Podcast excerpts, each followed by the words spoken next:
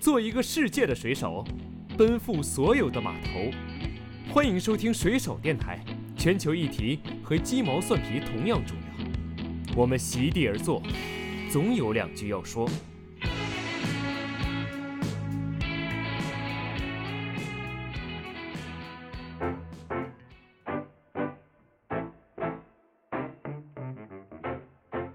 就是当我在做环境设计的时候，我就觉得我们离这个自然条件太远了。大家好像，呃，这个进化哈，我们说人人进化到现在，那越进化走得越远，以至于我们都不记得我们从哪里来的。可能步道确实它不只承担了一个。呃，自然的走进自然的这样一个功能，我觉得某种程度上它有关于中国的自己的一些哲学，还有其实我我相信也有很多，呃，跟自然相关的一些教育或者内容是可以以步道为载体，然后呈现在这整个的过程中的。就是其实很多事情真的是慢慢来比较快，因为我们看不到做一件很快速发展这件事情的副作用跟外部性。可能表面上肤浅的，我们人类眼睛看见的事情是咵一条道到山顶啊，好像嗯看起来是很快，但是像我们刚刚讲，它可能有后会有后遗症，可能会有后面的遗留要处理的各种各样的问题。就最浅显的语言来说，它是一门非常长期主义的长期主义的哲学。嗯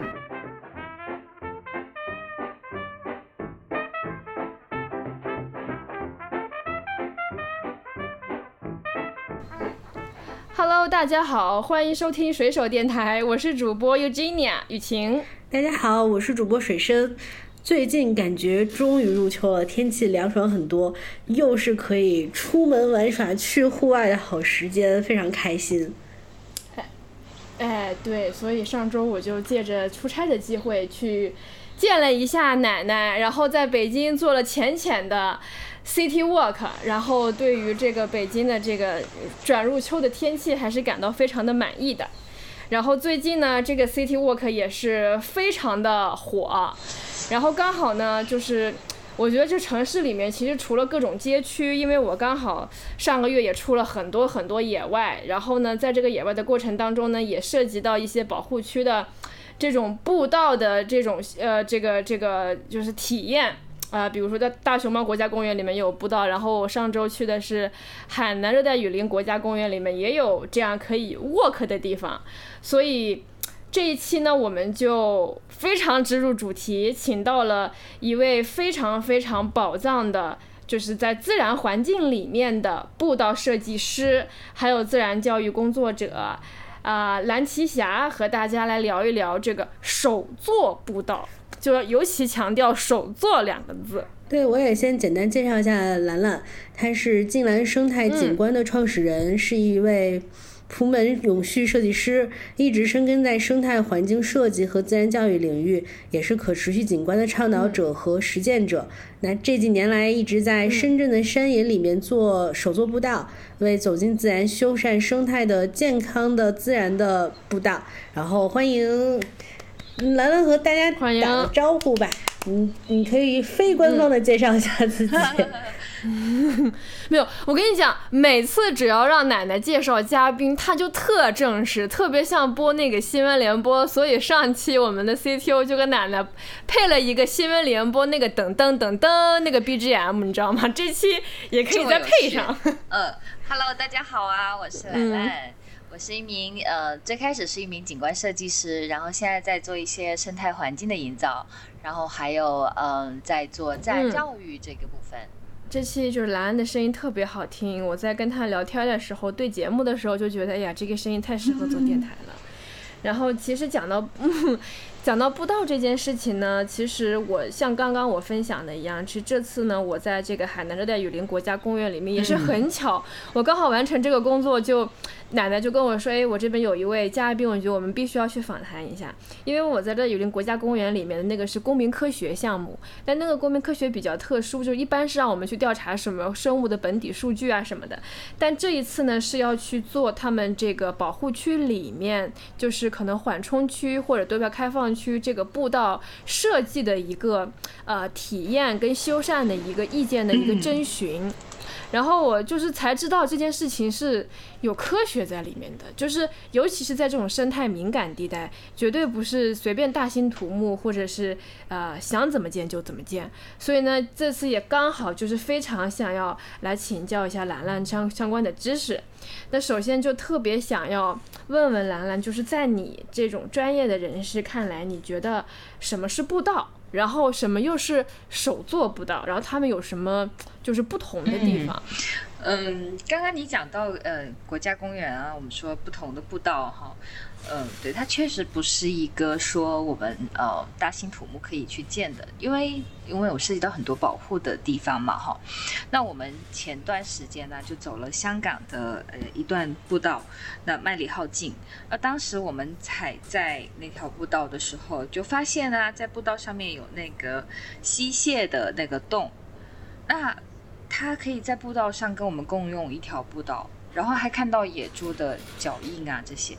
所以啊，我们在说步道的时候，你看我们人也可以走，动物也可以走，它还可以有居住的地方。所以在呃我们在讲步道的时候，它不是像城市里的啊，我们通过水泥台阶或者是大理石材料刷上去，然后就变成了一个呃我们工程工建的方式的这种方式去修建这样的一个步道了。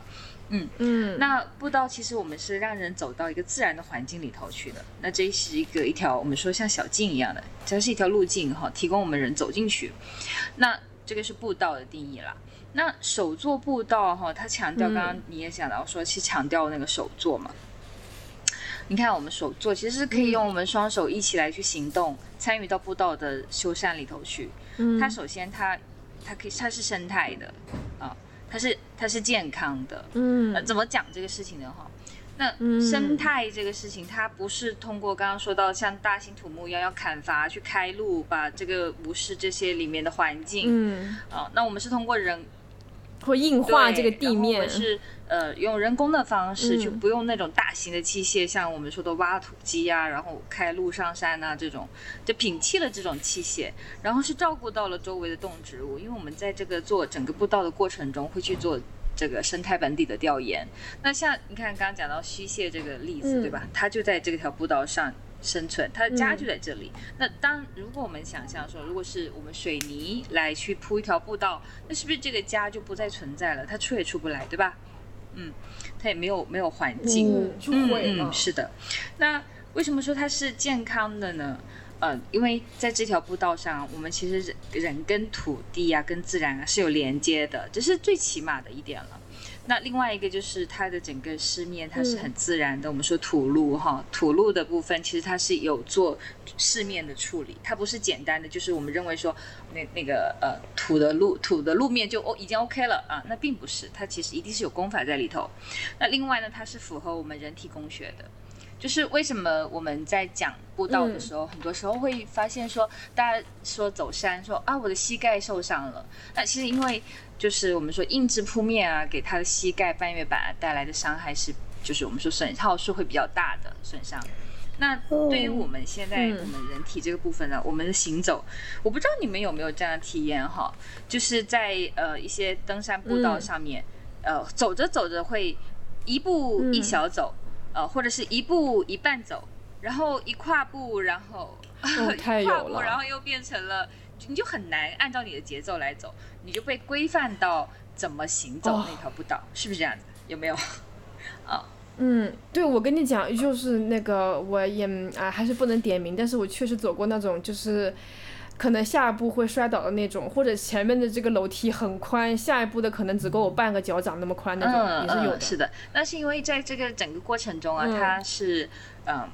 开路上来的，对吧？那开路上来，它的高差关系就是一个很平均，或者说是它没有办法去处理好它的高差关系。那在手作步道里头啊，我们说它的人体工学是可以根据在地的环境去适配合适当的功法，然后让人安全的行走下来的。所以，呃，我说它是生态的，也是健康的，就是这样的一个原因。嗯嗯，所以我理解的话就是。像首先，我觉得很多人去到山林里面就没有像兰兰这样种心态，就是，啊、我其实来到山林里面，就是我才是那个访客，然后我应该要敬畏当地就是原本世代几百年、几千年生活在这个地方的动物或者植物，因为你有讲到你的步道是有照顾到动物和植物的嘛，嗯。就是它其实这个已经是非常的给了当地的自然充分的、实际的，就是敬畏跟尊重。嗯因为像我知道现在很多在呃国家公园或者景区里面的修建是很忌讳一件事情，叫做栖息地破碎化。嗯就是像之前我们讲到的很多那种步道，因为我知道像天行长臂猿就面临这样的问题，而且不仅天行长臂猿，大熊猫就是国宝野生的大熊猫，其实现在真正的也是这样的问题，就是因为各种各样人的步道、车的车道，对。导致他们导致他们一千多只大熊猫被分割成了三十三个种群，就你数一下。一千八百六十多除以三十三，可能就五十来来个吧，一个小种群，就是只能近亲的近亲杂交，嗯。嗯近亲繁殖，sorry，然后就会造成他们很多这个基因单一化，或者可能一个什么灾难就导致整个种群覆灭这样的一个危险。嗯然后，所以其实我所以在理解下来的话，在生态这方面，它其实是照顾到了。哦，这个山动物住的好好的，我搞一条道上去，两边的山两边的动物就被分分割了、分裂了嘛，就是现在我们讲的一丘之貉，嗯就是真的就变成了一丘之貉，只能在这一个地方生息繁衍，其实是非常的霸道和蔑视和不讲求一个现在我们所谓的生态文明建设。嗯然后另一方面就是，啊，我确实现在我我没有走过，讲句实话，我没有这个叫什么口福不对，没有这个脚福 去体验去体验生态的步道，我真的没有体验过。就是我走过的野外的路，要么就是纯纯的石子上下山，纯靠脚的你肌肉的力量去保护你的关节，要不然就是这个步道的这个东西呢，一踩一脚踩下去踩空了，或者这个木头是断的，嗯。或者也有走过这种像我刚刚讲的，一脚宽一脚窄，然后下来之后我就是第二天。这个小腿就是酸到不能碰，当然我知道这个上下楼，但是那个确实我知道，就那么点距离，不至于导致我的脚现在，因为我经常捶嘛，不可能不能碰，所以这个步道真的会给人造成很大的挑战。所以通过刚刚的介绍理解来说的话，也就是说，手作步道跟所谓我们的工业化生产的标准步道，甚至是那些要土土地硬化、砍树、砍草、硬化地地皮那种步道，它的区别可能就它是怎么讲呢？嗯、高高端定制化服务，对吗？嗯，它其实是其实是照顾了这个环境啊，然后还照顾到了我们人的需求。嗯嗯，我觉得是因为那兰兰分享的时候，我一直脑子里想的就是鲁迅先生的那句话，说世界上本没有路，走的人多了，自然成了路。然后在想，嗯，其实也不一定，就是某种程度上，呃，我听上去感觉手作步道其实是一个比鲁迅先生更先进一点的，在自然中形成路的一个。理念了，就它不是说人走得多就这样，而且我我觉得其实反而先有了路，然后路又这么舒服，然后路的环境又这么好，其实应该可以让更多的人真正用，就是有机会走到那个自然里边。其实是一个更多的开拓了很多人的行走空间的这样的一个事情。尤其是我们刚才聊 city walk，呃，很多人不把 city walk 就是去放到自然环境里思考，其实也是因为。呃，那个走路的状态或者走路的环境很不好，没有在城市的步行道上对走路友好。但事实上，这样的这种，呃，手作步道在自然环境中，其实我觉得能让更多的人去贴近和了解自然。嗯对嗯我们是 nature work，national，nature park work。啊，对好喜欢这个词。嗯 嗯，是刚刚那句话说，嗯，世界上本没有路哈。那我们在步道上嗯还有一点很重要，就是我们不会随意去开路啦，就是也确确实实会根据这种使用者的需求，它确确实实有多了这一条线，说明在这个地方它有场地的需求。就是就是它嗯可能在就近哈，我们说嗯，可能下山口下车线，对吧？能够就近到嗯它所在的那一片区，那我们会根据这一些路线来去判断，说这条线到底它存在的必要性跟合理性。嗯，那嗯嗯，然后还有的就是其实会出现呃，我们我们在专业上我们会叫复线了。复线其实就是啊、我们说很多人为了便捷。或者是因为可能路上有一些问题，然后他就踩踏出来新的路，明明可能左边就有一条道了，那他觉得，对啊，我这里更近啊，或者是，但是其实更陡等等方面的，然后就会踩出来一条路，但在那样的那要封上那个地方。对对对，在那样的情况下，因为有可能在那一带的植物它是需要被保护的，嗯，那我们就可以考虑上把它重新修复回来，嗯嗯，或者立一个牌子，此路不通。嗯，或者是植物的修复，对，要这个地方要进行富裕，嗯，诶，那我想问一下，像我们刚刚讲这个手作步道这么好哈，但是确实，我作为一个野外工作者，我真的没有走过，所以我就想问一下，就是说，那就一定是有一个难度，所以我就想要问问兰兰，也很好奇，就是，就是有没有就是这个步道修缮过程当中，它的工作相比较传统步道来讲，它特别难的地方，或者说让你印象深刻的，你觉得是个很典型的。一个例子可以跟我们的听众朋友来分享的，它的这个嗯难度，嗯哦，你你这么说呢，会让我想到在二零一九年我们第一条修的那条步道，在深圳的梅林哦山郊野径。对，那一条是全市的示范段。那一条啊，我们最开始走的时候，它其实也就是像野外的路一样，它可能没有，呃，就是很多人走，但是呢，它已经被就哦踩得很荒了。那我们如果经常在野外，哦我们就知道哈，当我们人走的多了，它的那个整个土质就会被刷，就是踩松嘛，对吧？就是你在嗯行走的过程当中，那踩松，然后因为没有任何的功法设计等等之类的，那雨天下来啊，它整个的步道的土壤就会被刷走，带到山脚下或者是带到边边坡的下边坡的一些地方。它这个时候啊，那它步道持续的刷升，持续的刷升，我们在那个地方就看到，嗯，有大概一个沟哦，就是我们好好远的距离，大概有个十几米、二十米，哦，就是有一带特别深的，是已经到了有一米二左右，我下去都半个人了的这样刷深的情况。嗯，就是你会发现那个路，它真的如果是刷深到这样的地步的时候，我们在思考哈，就是到底是什么样的就是场景会让这个雨水啊会带走这样的，因为它是确确实实没有经过很多的修缮，嗯，那嗯在这样的呃力度下哈，我们说要去恢复它的生态是很难的啊。我们说那个土壤对吧，基层一层变成一层我是一个土壤，对，很难。对我是一个一个深圳人，我一定要去体验一下这个地方。然后深圳，深圳在那里一定要去这一条，呃，这条还真的嗯很经典，嗯，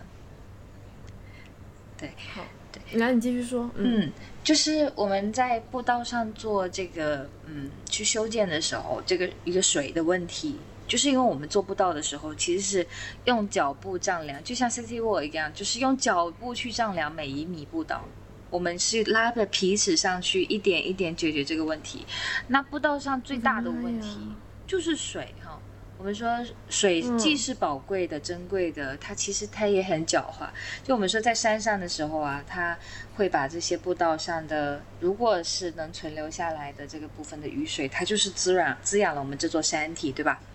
但是当它在步道上的时候，我们又要行走，嗯。这两者的问题就很难去兼顾了。那它一定会有，嗯。水的问题一定会在步道上有，所以我们就尝试嗯。去做，把雨水的问题解决掉，就不要让它在我们的步道上停留太久，让它下去的时候可以往它的呃安全的位置往下流，去去浸润其他的土壤，其他的那个、呃嗯。植被，对，不刷到地，去他该去的地方。对，去他该去去的地方，然后让他慢一点，水嗯慢一点，就是我们在这个规这个这个原则是我们是在说，呃我们去减慢它的这个雨水的径流哈、让它缓一点，慢一点，然后它从而导到的地方呢是需要它的地方，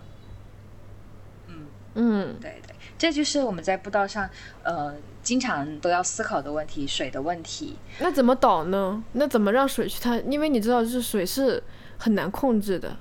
嗯，这个地方就有呃，我们说在步道上哈，如果我们现在在一条步道上的时候，我们会让水顺着我们，比如说我们会做一个用山里的那个倒木啊，哈，就是我们在山里不是经常看到有台风倒木吗？呃，嗯那个木头我们会大概，我觉得，因为根据路的大小不一样哈，所以我们的尺寸木头尺寸也会不一样。当它现场就有的时候，我们可能会取它，呃，大概十几二十公分的这样的，我们能搬得动的，然后到我们的步道上来。那步道上来的时候，不是直接横一道把水拦起来，而是用嗯而是让它顺着我们的雨水漫流到我们的下边坡。下边坡指的就是它安全的那个位置，让不会冲刷到我们的路。哦嗯，因为水是往下流的嘛，哈。嗯，往下走，对，然后到它去可以去浸润土壤的那个位置，所以就是通过这样的一些手法，当然不仅仅是只有这个手法了，啊，这刚刚是举的是个例子，说是导流横木可以去让水导离我们的路面，嗯对。然后啊，第二个，其实除了水的问题，还有就是你们走的时候，就是我、你刚刚说到有走野路嘛，哈，嗯那走野路是不是有很多地方是它可能因为爬升高啊，它很陡啊，或者是在地的土壤不好啊，呃，比如说老命了。呃会很打滑，对不对？对，有人直接坐下了。嗯，对，那下山嗯会很、很难啦，就是像那样的对，直接坐下那种非常费。半月板。嗯，对对对，还有直接坐下来的也有，就是一屁股一屁股坐下来。呃呃，那那个就更陡了。那你你讲的那个情况，它的是坡度很陡的情况下，你们到的这个场地应该是蛮荒的，是不是？嗯，很荒，嗯，不能开发的荒。不能开发的荒。嗯对嗯对，像这样的情况啊，我们就要提供一个嗯，它安全行走的部分，因为我们说人走进来自然呐、我们肯定要安安全全让他回去嘛，是吧？嗯，所以在嗯行走的这个步道上呢，要解决它的就是人如何在这个步道上行走是安全的。它健除了健康，嗯我们说啊安全嘛，嗯，它安全是很重要，能够让它呃的踏步上，就我们刚刚说到呃。不管是滑，还是说是沙沙子打滑，还是说是它的爬山高，这个部分我们就会通过一些做土木阶梯也好，就是木头的阶梯，就是用现有的倒木这些做的阶梯，然后或者是用现地的一些石头去做那种踏阶，我可以有踏点，一脚一步踏上去，嗯，就看取决于现地的材料有哪些材料。嗯，所以你们非常在意的一件事情就是物尽其用，就地取材，然后少就是挖呀、推土呀这些，对吗？对对，是的，就是呃，我们在现场现地的材料，其实真的就是每一座山有每一座山的特质。我们走过清远的山，那在那个地方，我们看到哇，太幸福了，他们的那个食材太多了，然后嗯。它的步道做起来很漂亮。啊、那我们深圳的哦山呢，有一些就石头没有那么多了，那倒木还是有的，嗯，嗯，不够的我们就会补充木材这样子。我嗯，们刚才一说所以真的是清远的食材很多，嗯。我想的就是清远鸡，然后每一座山上都有很多的鸡在跑。很多鸡，不愧 不愧是奶奶，因为那是喀斯特地貌嘛，明白。那个那个片区哈，所以那个石头特别资源特别丰富，但我们都，不知道，嗯，您您讲。我们都，不知道人家到底是怎么把那个石头呃弄呃就是在步道上就是砌得好好的，呃就很羡慕。兰兰，我其实有一个问题，就是刚才你提到说每一座山都不一样，然后我就很好奇，因为确实，尤其手作步道又很难，怎么去选择说我就要在这个山去修这个步道？是你们是有，比如说会接 case 有来自于其他方的要求，还是说你们要？自己就感觉这里确实就需要，然后你们会有很多的后续的选定了一座山之后，有很多要跟各个合作方去沟通，然后最后才能在这个山去修这样的步道呢。嗯，呃，目前呢，在深圳其实还是政策在主导了，就是我们嗯说，呃，深圳在推进这个呃生态文明的建设嘛，哈，那他们尝试用更生态的手法来去建筑这个城市，就是想要去促进这种人和自然和谐共生的这一面了。那呃，深圳又很特别，它其实整个长条巷山野也很多，所以热爱户外的这个徒步市民也很多。那这种线路走得多了，然后民生也就是我们说就是群众也喜欢，就是市民也喜欢，声名鹊起。对，然后呢又在为这个推动这个生态文明的建设，其实这个就特别好，嗯。然后政府呢就去跟这些公众的这些声音去收集到这些，因为我们通常会跟灯协啊、徒步协会啊这些啊大家一起来去选路线，所以这个路线不是说我们想在哪里修了，而是真的是哪里有需求，然后我们一起来去商量，然后它的对它对环境对有没有很大的干扰，如果没有，它不是在红线，我们说生态保护线里头。那我们这些线又有需求，它风景也很好，然后这些线就是我们在我们合理的范围内，然后现在是每个区都有在又都有一些建设的任务这样子。嗯，行，应该把你多推给这个国家公园这方面的这种 需求。嗯嗯，真的，因为这种，呃，因为我真的在国家公园里面走过那种，哎，就是塑料的步道也有的。塑料，然后对对对，塑料对，然后那种，对对对，塑料的，然后它确实可能，呃，你要跟倒木比起来，可能会更加的，就是我跟听众朋友们解释一下，倒是倒下的倒，木头的木，就是山里面可能这个树被雷劈了，或者是被台风刮了，它直接倒下来，形成天然的这个。已经它已经死掉了嘛，所以就可以天然的木材，啊，然后当时在国家公园里面，因为他们可能觉得这个塑料的这个路比倒木要更加的结实耐用，所以有用塑料的这种，当然它也是举高了，就是架起来了，所以它不太会走在草皮上，嗯，这个他们倒是有考虑到，但是我还是觉得，就是听完兰兰讲了之后，会觉得你们的步道就有点像那种。就是宝格丽高珠定制，你知道吗？就是根据不同的山体，它的，呃，就是尺寸，然后它的气质，然后它就地的一些材料，然后去做你们的雕琢。所以我觉得这个是个艺术，嗯，这是叫这是曲径通幽的艺术。好，这期的标题有了。嗯，就您刚刚提到的倒木啊，我想在这里其实是想呃做一些解说，就是嗯，当我们呃。通过塑料，我们好像看似好用，对吧？看似好像它很坚固的样子，但是，对，但是它第一，它搬过来、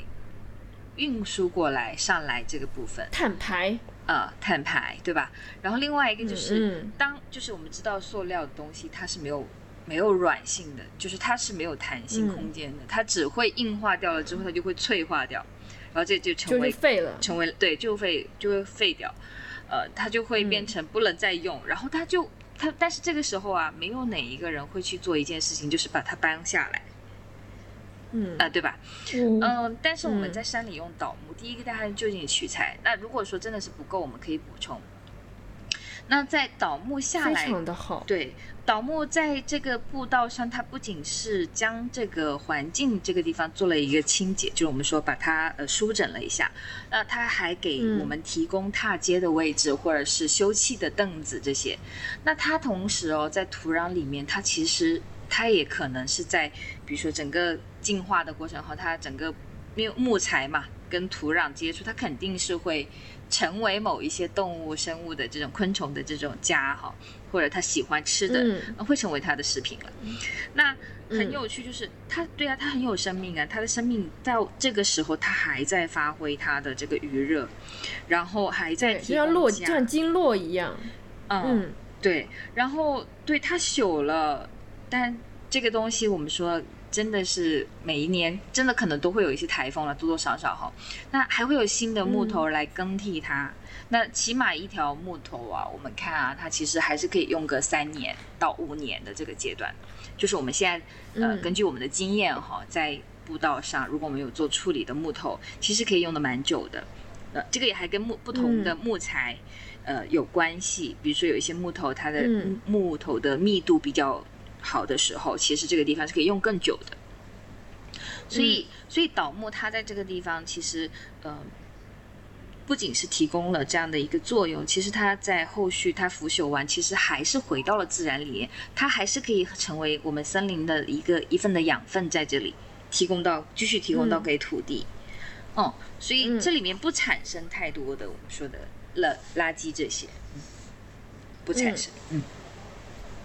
完全不产生，而且可以降解。我觉得这个里边很有那种中国的哲学，或者本身刚才兰兰去提到的一些营造的那种思维或者功法在里边。其实我感觉也挺也挺中国文化的。可能步道确实它不只承担了一个 呃自然的走进自然的这样一个功能，我觉得某种程度上它有关于中国的自己的一些哲学，还有其实我我相信也有很多。呃，跟自然相关的一些教育或者内容是可以以步道为载体，然后呈现在这整个的过程中的。嗯，所以我觉得，哎，那对兰兰有另外一个身份，就是他是一个自然教育者，我相信他也是以这个步道可能作为一个载体，然后去做很多跟自然教育相关的工作。嗯，是哎，那所以我们就很好奇，就是嗯，步道它是怎么和自然教育来做结合的呢？它其实是个场场景了，就是你只要在步道上做自然教育，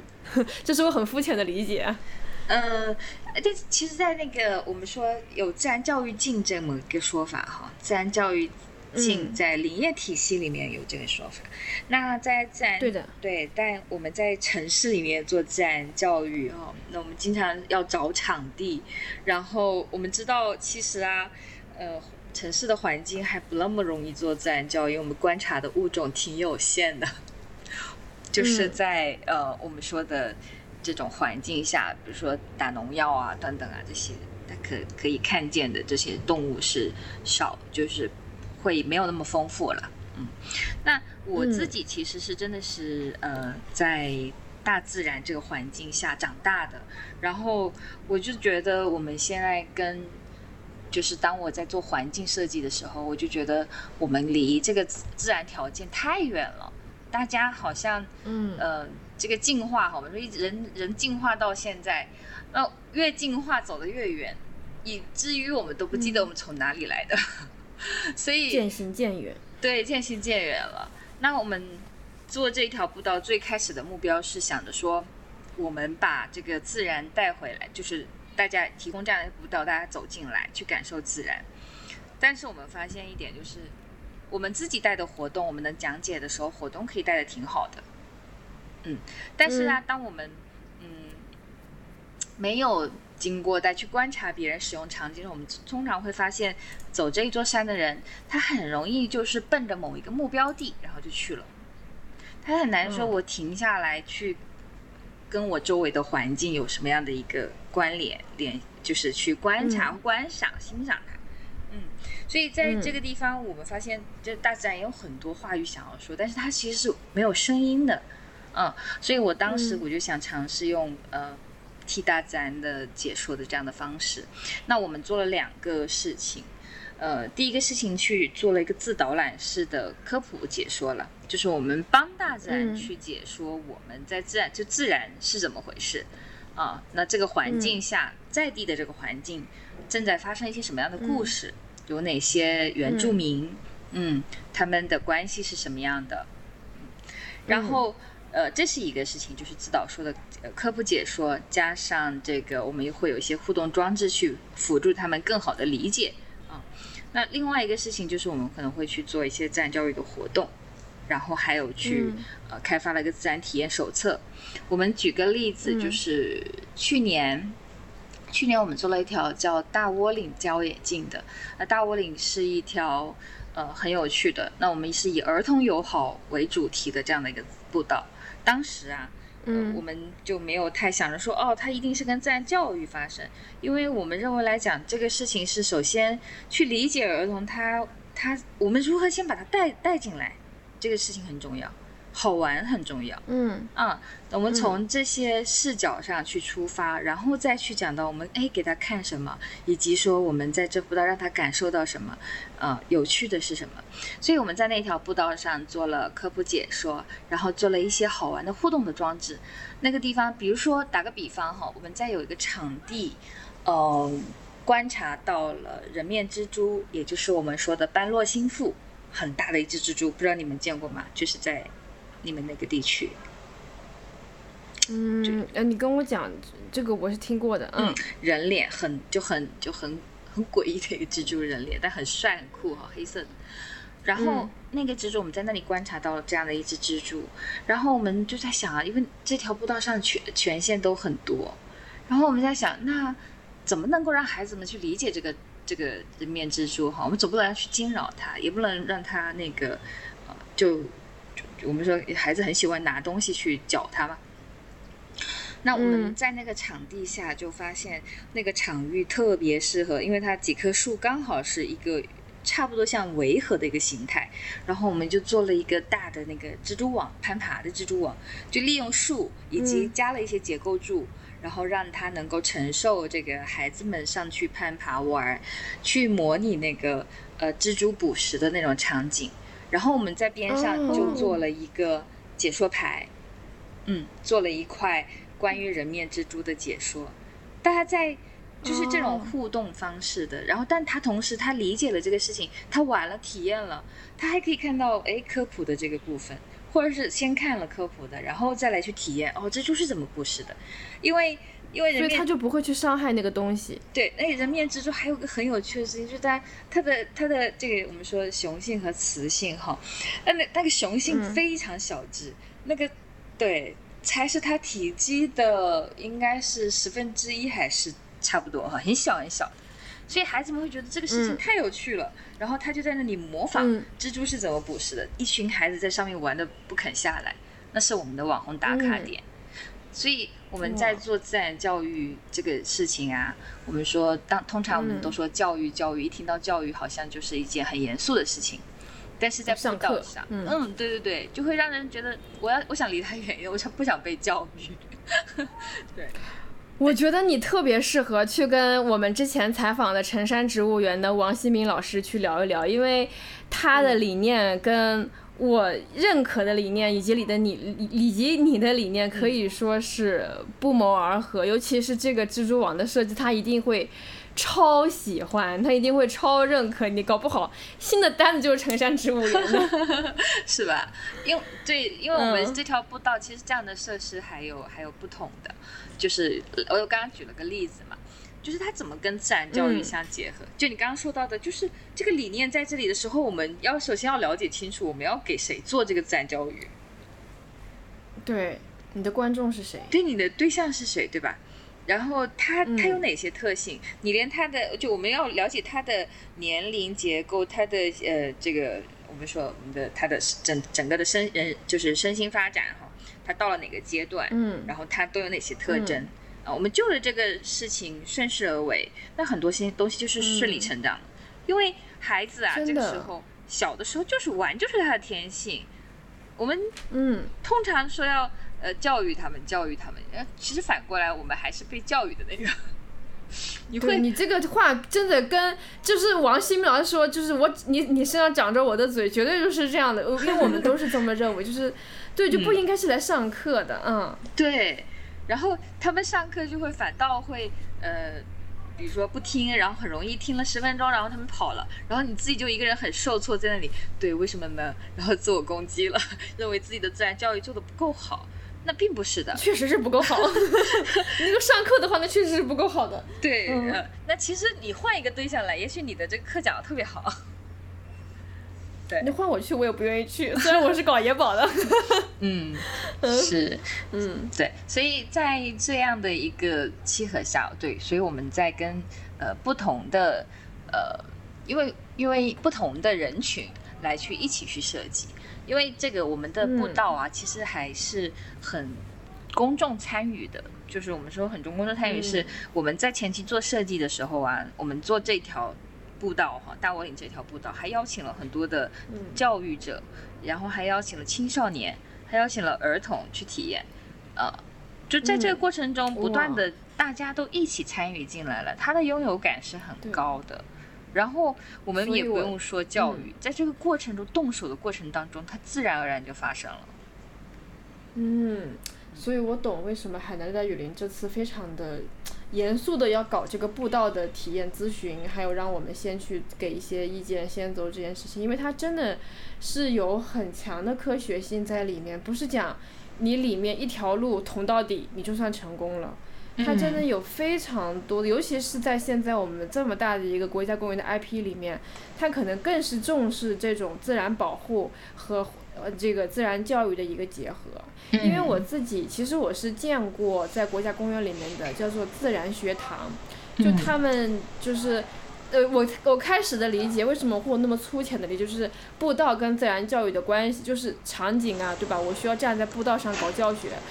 因为我真的是看到了，在这个保护区或者国家公园里面有这样的自然学校，就是说。在这个山林子里面，然后辟出一块空地，然后也没有硬化了，就是可能会有些树墩子，有一些石这个木头桩子，在那个地方当个板凳，就很像那个小时候看动画片里面那种动物要上学，就给你搞了一个天地自然间的这样一个私塾类型的一个场所，然后前面老师在前面讲，下面有很多木墩子，然后小朋友下面听，就也很像迪士尼里面会有这种地方，对吧？他会搞一些人造的木墩。在地上，然后上面或者在表演什么，是这样的一个自然学校。嗯，但是我听了你刚刚讲的这个，呃，想要去跟孩子讲蜘蛛怎么捕食，他们为什么可爱，为什么重要，为什么要保护它，为什么好玩，是你们通过让孩子去体验，去体验蜘蛛的视角之后，他跟蜘蛛之间有了情感的连接。为什么现在我们讲这个自然教育对于自然保护那么重要？其实就像小时候，我可能很多人都有这样的经历，就是。你跟一只鸡玩了，你跟一只牛玩了之后，第二天回来发现家人把这只牛给杀了，然后你就会超难过，或者把这个鸡杀了，你就会超难过。但是就正常小时候都会吃鸡呀，你也没有难过嘛。所以其实最重要的事情是通过这样的一个步道，通过这样的一个场景构建的自然教育的契机，让我们的人类的幼崽。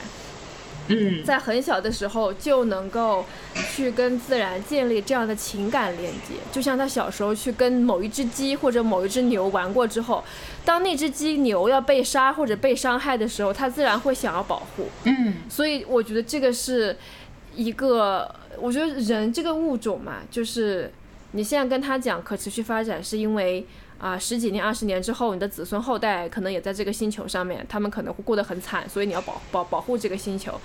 他是没有感觉的，就是我认识十几二十年之后的人吗？我不认识他，我跟他也没有情感链接，我为什么要做这件事？就是他可能知道，哦，对我应该要做，就像那个菲比讲的呀，就是，嗯，我希望我可以，但是我现在不，就会容易这样。嗯，所以我觉得通过手做的步道以及构建的这样的一个场景，能够很好的，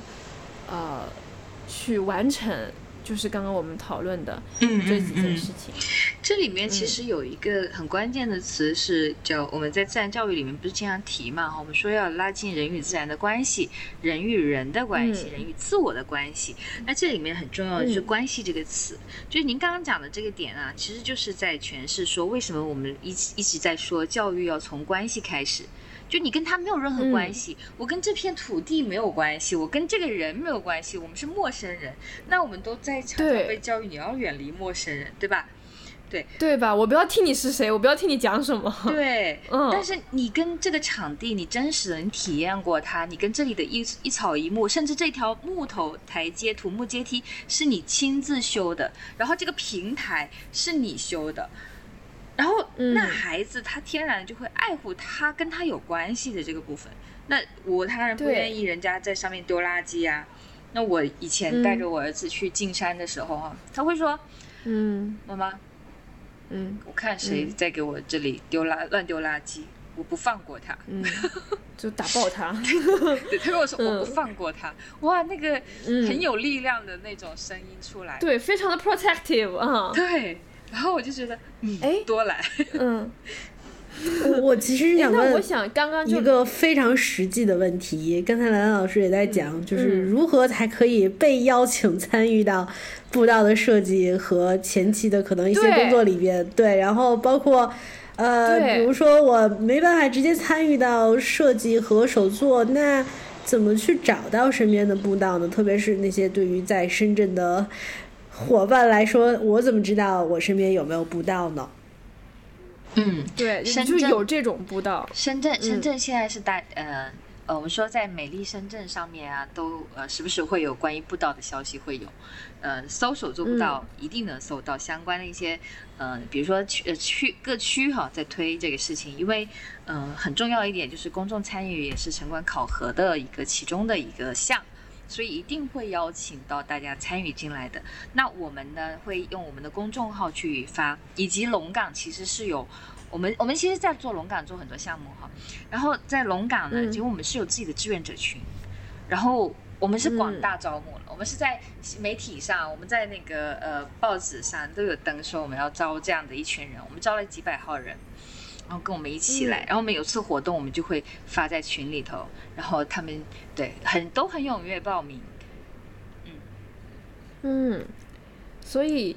这个就是，比如说普通人想要参与步道设计的话，就是要关注兰兰的公众号，然后要多看报纸，然后看有没有招募这个机会，是这样的吗？可以看看美丽深圳，对，很好的，就是嗯嗯，它上面会有一些公开的信息，会招募，有一些活动，这个官方公号做的都很厉害，一个美丽深圳，还有那个当年深圳的卫健委也做的非常棒。我觉得我要考虑移民深圳。是不是蓝奶奶走，我们一块儿回深圳，跟我一块儿。适合我这个深圳真的很好，现在，嗯，精神亚热带人。对我们，我跟奶奶都有一点很像的地方，就是我们只要去到了南北回归线之间，哎，我们就很开心。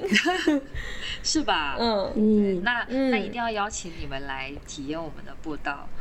嗯，我们好呀，下次我跟奶奶约着一块儿放年假，然后去深圳体验步道。是，呃，我们有一个教育者的，呃，创新教育领域的老师，他说，嗯我们带他走了那个，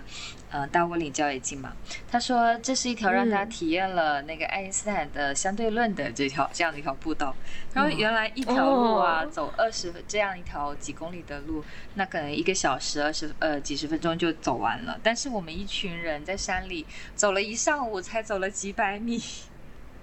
就是一直、对，才走了，嗯，我看好啊，对，两公里这样子，然后就一直在体验，在山林里去发现呃有趣的事情、好玩的，然后我们一群人嗯。体验这个步道，嗯，特别有嗯。趣，对，所以一定要邀请你们。哎，我也，嗯，哎，我也想问一下兰兰，就是说，你是因为首先野保这一行就已经够小众了，然后修步道这一行呢，就是也挺小众的，就是就是手做步道这行就更小众了，所以我们也非常的好奇，就听了你刚刚跟我们分享的那么多。呃，故事还有你们做过的事情，我们也非常的好奇，就是说你是怎么样，就是走上这条路的呢？就是你怎么样的契机让你觉得你想做这一行，然后呃做成了这一行，然后做到了这样的事情？嗯，哎，我开头有提到我是一个，就是有介绍到我是一个普门永续设计师哈。我当时，嗯，哎，什么是普门永续设计师、啊续？对，在为永续设计呃永续的发展啊、呃，在做一些事情，所以我们当时在做生态一些环境的营造。那在这个时候，我们一我们之前做的有花园项目，就是做一个一个生态花园。那当时就认嗯识了深圳市绿色基金会的胡慧哲老师，呃。对，然后他、嗯他就邀请我说：“哎，你要不要有一件事情很有意义，我觉得特别适合你啊，你要不要来听一下嗯这个培训，要来学习一下？”嗯然后当时是绿色基金会和城管就城管局那边是市城管局哈主办的，然后我就去参与了。那学完之后，真的就觉得又打开了我的这个新的一个面向了。我就觉得说，就是我们在做这些友好的事情的时候，它其实不分说是一块地还是一条路径，它其实原理都很通啊、嗯但就是我们怎么去照顾这个环境，怎么去照顾我们在这个环境里的人，啊、那我们就当时我就觉得跟我特别契合。然后，呃，那个培训完了之后，我们就开始修了第一条那个梅林山那个步道。嗯，就是这样一个契机，让我就走在了这个步道这条路上，我觉得特别幸运。嗯，嗯，哎，那什么是普门永续呢？就是我们知道有这样的一个词，刚刚也提到，但是可能很多听众没有听过，呃，这个这个名词或者这个概念。就是兰兰，你有机会跟大家稍微小简单的解释一下，普门永续是专注于什么，做什么，它的一些理念是什么样的？嗯，普门永续它英文是 permaculture design，、那它很特别的是，它其实是呃去应对现在时代发生的这些这种实在发展的很快速的这样的一些设计啊，这样一些环境啊来去做的措施。那与其说它是个措施，我觉得它是一门哲学。对，它用了很就是去善于观察自然里的模式。去观察这些模式是怎么样的，然后他用模仿自然的方式在生活在环境里应用到。那他有个伦理叫呃照顾地球、照顾人、呃分享多余，就这三大伦理是它的一个结构了哈。我们说就普门永续里的对，所以我经常在说我们做的事情就是在照顾这个环境，照顾这个人。嗯嗯嗯，对。哦，我懂了，它还有。几大理念呢？我刚刚看到就是要观察跟互动啊，还有应该用这个小的并且慢的一些 solution 啦，还有就是对，就是它好像是 permanent agricultural，还有 cultural，所以是 permanent cultural，permanent cultural 对。所以它其实是，我觉得啊，你看哈，刚刚我们在讲到，你刚刚提到了一个原则叫小而慢嘛，我经常会认为它真的就是一门哲学。我们当我们在说这个发展的很快速的时候，它到底是快还是慢，对吧？然后以及说，以及说，当我们在说慢的时候，它真的就很慢吗？并没有，它的基础包括我们修一条步道，它其实真的是一个比我们用推土机，对吧？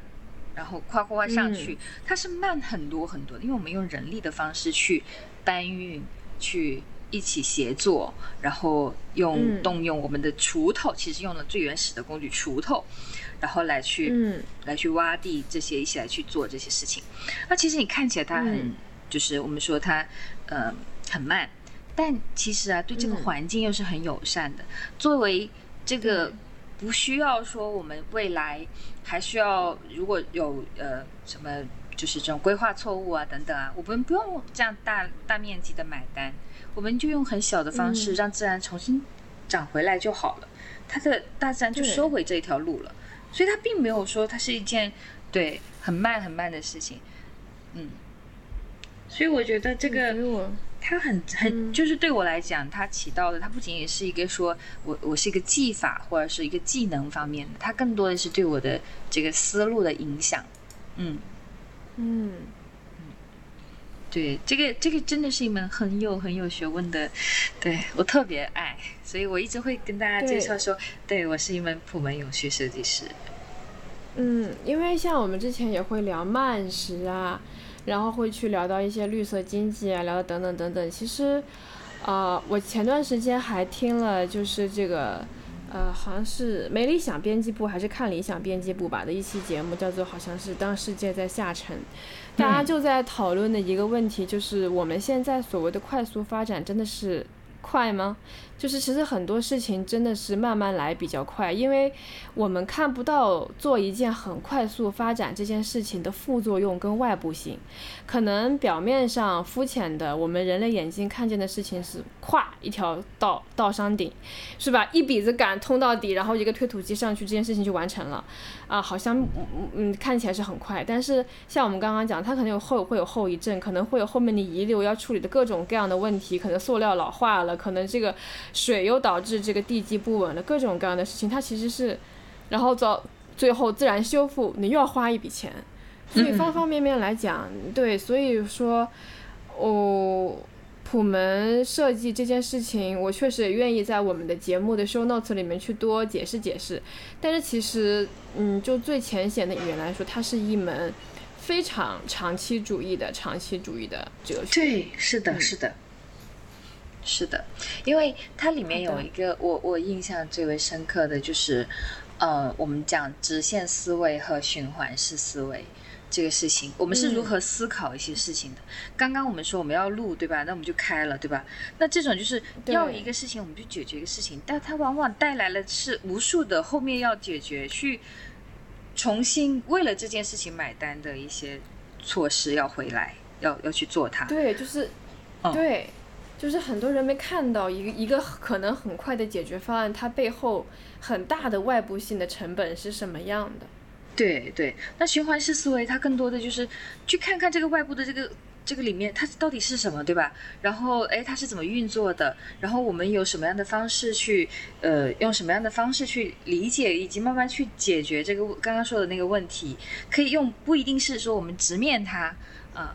我们经常打个比喻哈，我们经常会理跟大家说，我们说，呃，我们说这棵植物在这里生长不合适啊，因为它品种问题，对，要换品种。嗯嗯，但是啊，其实我们说它的这个，我们说呃换品种就是一个很直线性思维的这样的一件事情，但是换一个思维来去思考的时候，是它是属于哪里的植物？它如果是真的是属于这一块植物，那为什么在这个环境长不好？它长不好是不是因为底下的这整个呃微气候环境，还是说是因为底下的土壤、它的肥力、它的这个呃环境不适合它？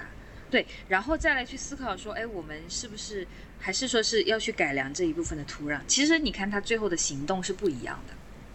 一个是直接说我去拔掉换掉重来，另外一个是说，哎，我这里的土壤可能它不太好，那我们慢慢培一下这里的土壤，然后让它长得更好。嗯，啊，嗯，对。其实听楠楠老师讲到这一期之后，我有非常马上就想到了小亮老师，就是那个《博物》杂志的小亮老师，他的一期视频，就是讲包括我们之前在我们的植物，就是向植物借一个视角的那期节目里面有讲到。不仅是步道的问题，像步道下面生长的植物，很多时候它可能根本就不是长在这个地方的。比如说，我有讲过在大理大面积的种绣球，我看得我真是太无语了。这是绣球花怎么会适合长在那个地方？就完全不是我们现在流行的基于自然解决方案，对吧？就是完全是不对的。其实手作步道就是一个基于自然解决方案。另一方面，就当时小亮也是带大家去。呃，南京吧，因为他的母校在南京嘛，然后去那边做一些带大家去做一些自然观察的时候，就发现，其实当地的很多被大家定义为杂草或者野草的一些本土植物，对于当地的一些昆虫、蝴蝶，或者是靠捕食这些昆虫跟蝴蝶为生的生物链刚刚更高一层的动物，是相当重要的存在的基石。但是就是会有一些政府的项目，就是。一铲子给你把这个地皮铲走，然后种上那些很流行的网红的绿化植物，然后那些绿化植物呢，也未必像我们本土所谓的杂草，或者说是那种就是野草那样那么容易照顾，因为人家本来就不长在这个地方的，所以你还要营造，为了维护那一片景观，然后昆虫。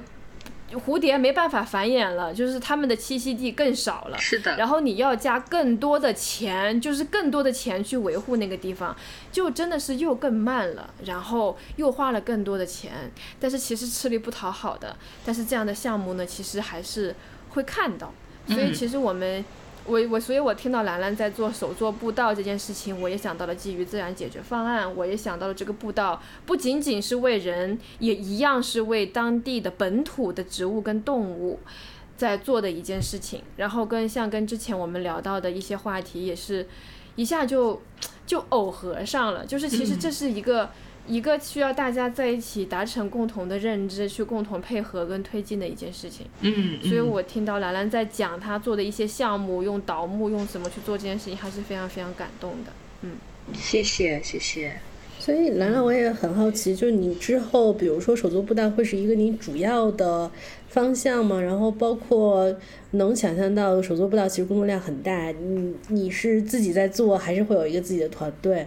有没有对未来的一些计划？啊，我我们有团队，我们有团队，进来十年了，今年，嗯，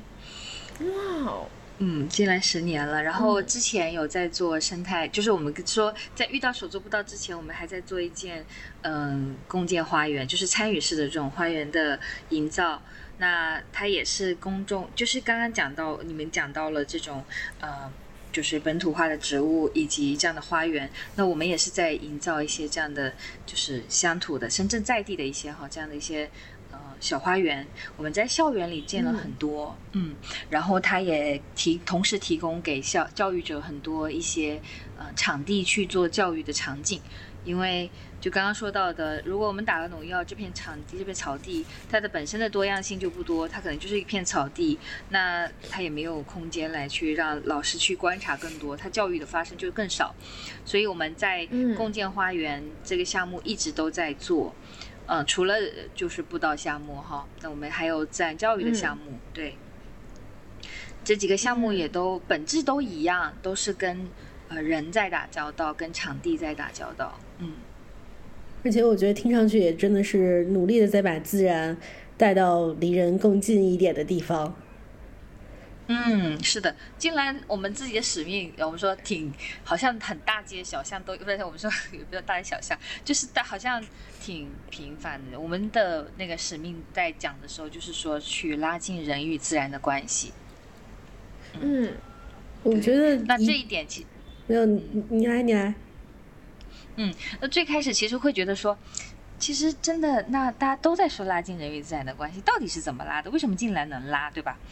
嗯，就这个事情，我们有讨论很久，然后发现真的就是我们在呃跟营造这样的环境，把孩子、把这些教育者，然后我们的使用人群带到自然里头来。那这个关系在的时候，其实我们在应在应在自然里头，那其实很多教育的这个事情也在发生。然后人跟自然的关系，因为我们一直在强调说关系很重要。那这个它跟场地化发生了关系，那这个教育慢慢慢慢的它也慢发生了一些变化。嗯，所以我们觉得说，嗯，这还真的很贴切我们。嗯，而且我觉得，对嘛，因为你们做的方式，啊，奶奶你说，没有，我就是我觉得兰兰想做的事情一定可以成功，因为我跟兰兰第一次录音，我听他的话五分钟，听他讲话五分钟，他说什么我都愿意说 yes，就是他他的声音很好听，且他的这种娓娓道来的说话方式非常的让人想遵循他的这个说法做做事情。嗯，对我也有这样的感觉。对，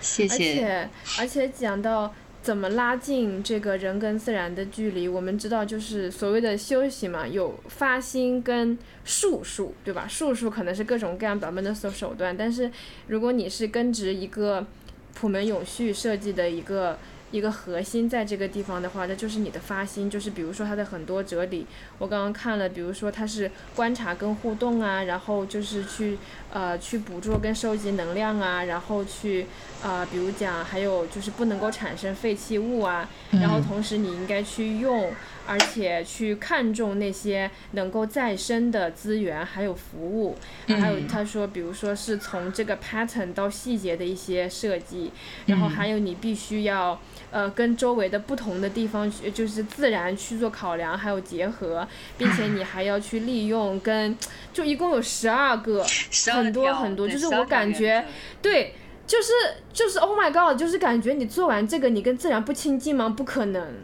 嗯，是的，是的。其实我们在步道啊，还有花园自然教育几个地方，包括自然教育这个事情，我们我们有一个心得。就是我们在说五大目标的时候，讲，嗯，情感、技能、态度这些方面的时候，我们发现有一个点非常重要，但是它往往放在最后。那个那个点叫行动，就是我们以为总要从情感出发，总要从技能出发，就是态度哈，情感嘛。但是我们发现，当我们在自然里，我们有一个这样的契机，他愿意来报名，他吸引了他进来，我们只要动手了。戴上了手套，戴上了就跟土壤接触了，然后他去为这铺这片环境去做了一些事情的时候，他心态不一样了，对，然后他心境，然后以及未来，我们就在校园里面也是发生了很多很多这样很有趣的事情，他后面就成为了我们的守护者，就是我们这片场地校园的守护者。我遇见过一个小女孩，特别有趣的是什么？她，她，她做建完那个花园啊。那当那个花园，嗯，被一些孩子戳到有洞，就那个是一个黑板，被戳出洞来，嗯，那孩子很生气，他说跟我有一天碰到我说，不知道哪个熊孩子，啊，在这里这样子，然后他那个表情让我至今都很难忘记，是因为他也还只是个孩子，然后他会说那个熊孩子，对，然后那个是让我特别感动的事情。嗯，嗯对，观念在这个地方，他参与了以后，他行动了以后的变化是很大的。嗯对，你们这个步道的修建是需要人的参与，而且你们一直在说有本书嘛，叫做《像山一样思考》，就是真的让这些人走到山里面去，你看到了青蛙，你看到了白花油麻藤，你看到了这个地方的土壤它有积水，你看到了出现有豹猫的粪便，你就了解了这个步道。它发生在一个什么地方？这个山上有什么事情在发生？那我怎么样能够最好的跟这些东西取得平衡？在这些思考，在这些跟，呃，人去把这些倒木一个一个规整去梳理的过程当中，他一定就会跟这个土地产生感情。嗯，他产生的感情，他就拉近了这个距离。这是我的理解啊。嗯嗯，是的，是的。对，就回到了关系里头。嗯嗯。好，那呃，我这边我感觉就是我和奶奶在这个跟兰兰老师聊的也很开心，然后今天呢，我们就是怎么大致的这样的一个呃跟兰兰的一个探讨一个交流呢，也差不多可能要告一段落了，所以这边呢就是最后一个就是如果。呃，听众朋友们听完了我们的节目，可能会有一些呃问题想要问兰兰老师，或者说你也想分享一下你走过哪一些步道的话呢，也非常欢迎，呃，在我们的评论区跟我们进行交流。那这期的节目呢，我们就到这个地方结束了，非常感谢兰兰老师的呃分享，无私的分享，还有听到你的故事。嗯，我也很感谢你们给我们这样一个平台。嗯。谢谢，谢谢，谢谢，谢谢大家。嗯，谢谢，谢谢。那我们就下期节目再见，拜拜，拜拜。